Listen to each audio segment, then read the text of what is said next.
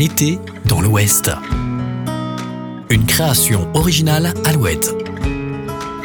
Bonjour, je m'appelle Gabriel Massé, je suis journaliste pour la radio Alouette et je vous propose dans ce podcast d'aller à la rencontre des lieux qui font votre été dans l'Ouest.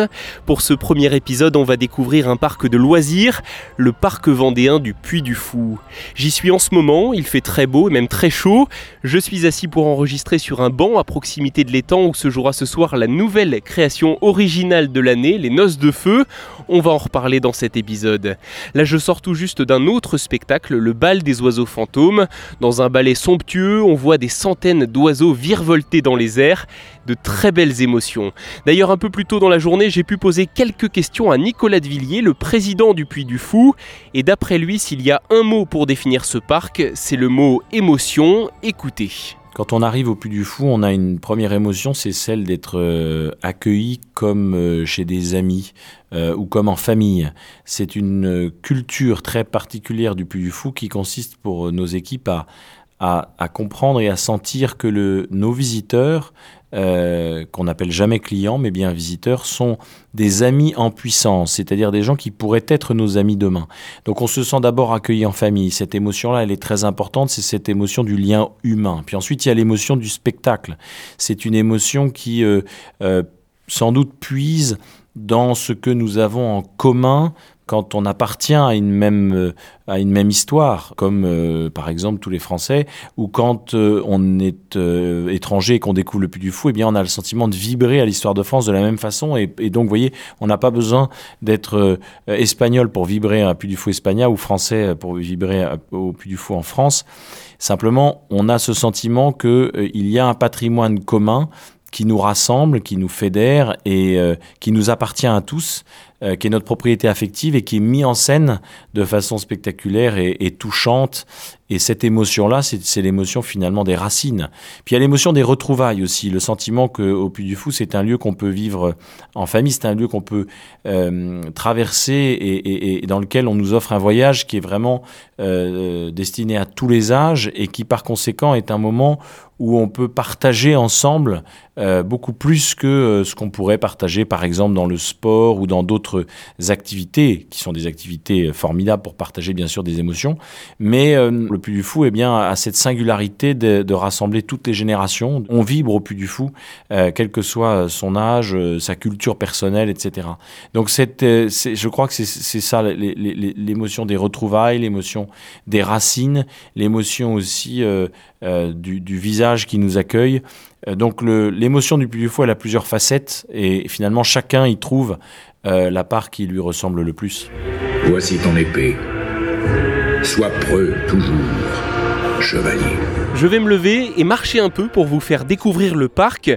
C'est vraiment un voyage à travers des époques, de Rome avec le stadium gallo-romain jusqu'à la Première Guerre mondiale et la reconstitution d'une tranchée, en passant par la légende des chevaliers de la table ronde ou encore celle des mousquetaires de Richelieu.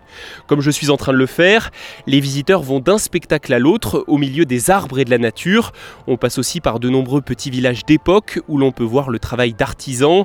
Ça donne des moments de respiration entre les spectacles et pour Nicolas de Villiers d'ailleurs, c'est l'un des atouts du Puy du Fou. Finalement, le Puy du Fou, euh, dans sa hum, construction progressive et dans l'aventure artistique que le Puy du Fou a, a dessiné au fil des ans, euh, euh, permet d'abord d'orienter ses spectateurs vers les spectacles qui sont autant de, surprises au fil de sa journée. Les spectacles sont joués plusieurs fois par jour, donc on peut les découvrir au rythme qu'on veut.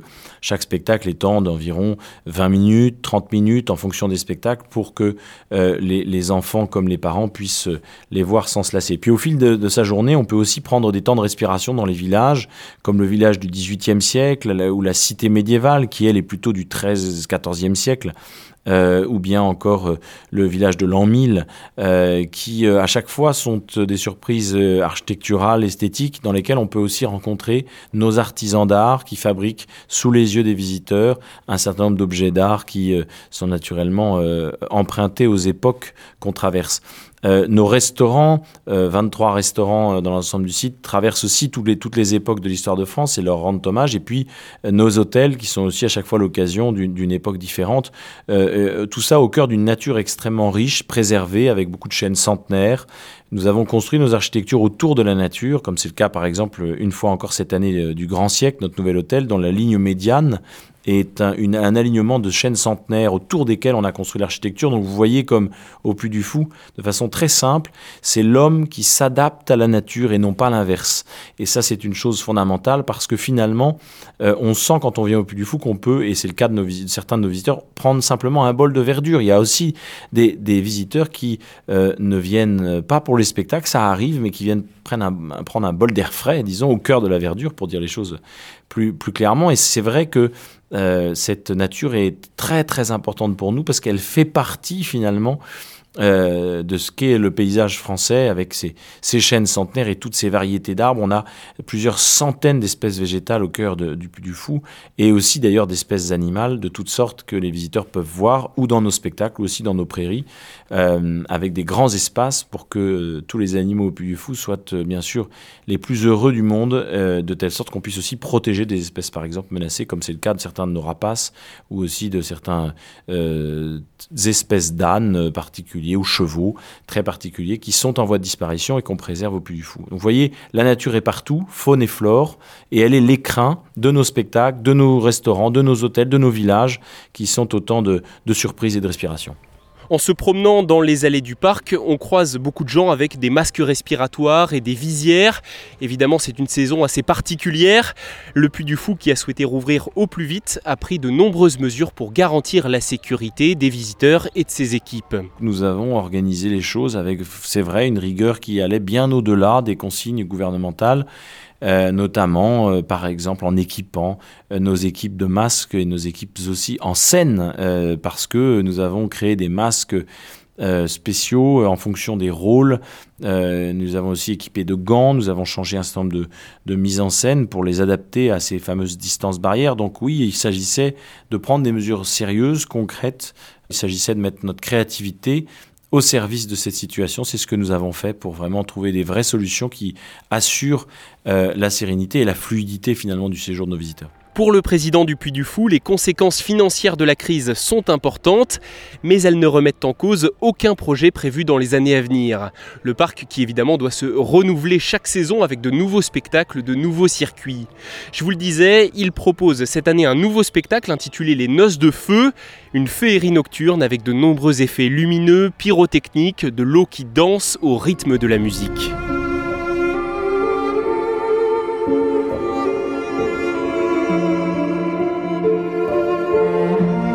Les Noces de Feu, c'est un spectacle qui se déroule à la nuit tombée. Une muse, dont le costume lumineux en fait un être de lumière, glisse sur l'eau avec son violon. Elle appelle par sa musique son amant, qui n'est autre qu'un pianiste euh, au regard de cristal, qui va sortir de l'eau euh, et qui va euh, la rejoindre sous un, une rotonde hologramme qui va sortir des profondeurs du lac. C'est un, spectacle dans lequel les deux personnages vont euh, progressivement, par la musique, appeler d'autres personnages, d'autres surprises, jusqu'à se marier dans un carrosse tiré par des cygnes géants. Tout ça à la surface d'un lac dont on n'aurait pas pu imaginer au début du spectacle qu'il recèle autant de mystères, autant de surprises et de découvertes. Donc c'est un, spectacle, je crois, euh, euh, qui touchera toutes celles et ceux qui viendront le voir parce qu'il est à la fois grandiose et intime, spectaculaire et poétique et qu'il conduit à une véritable émotion, l'émotion par le beau. On y revient toujours à cette émotion que de nombreux visiteurs viennent chercher au Puy du Fou.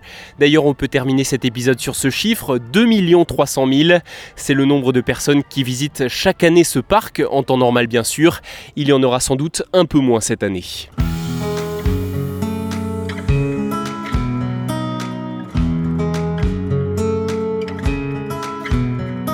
Merci d'avoir écouté ce premier numéro d'un été dans l'Ouest. On se donne rendez-vous dans deux semaines pour explorer cette fois les jardins de Villandry. Abonnez-vous sur votre plateforme d'écoute préférée et retrouvez tous les podcasts d'Alouette sur alouette.fr. A bientôt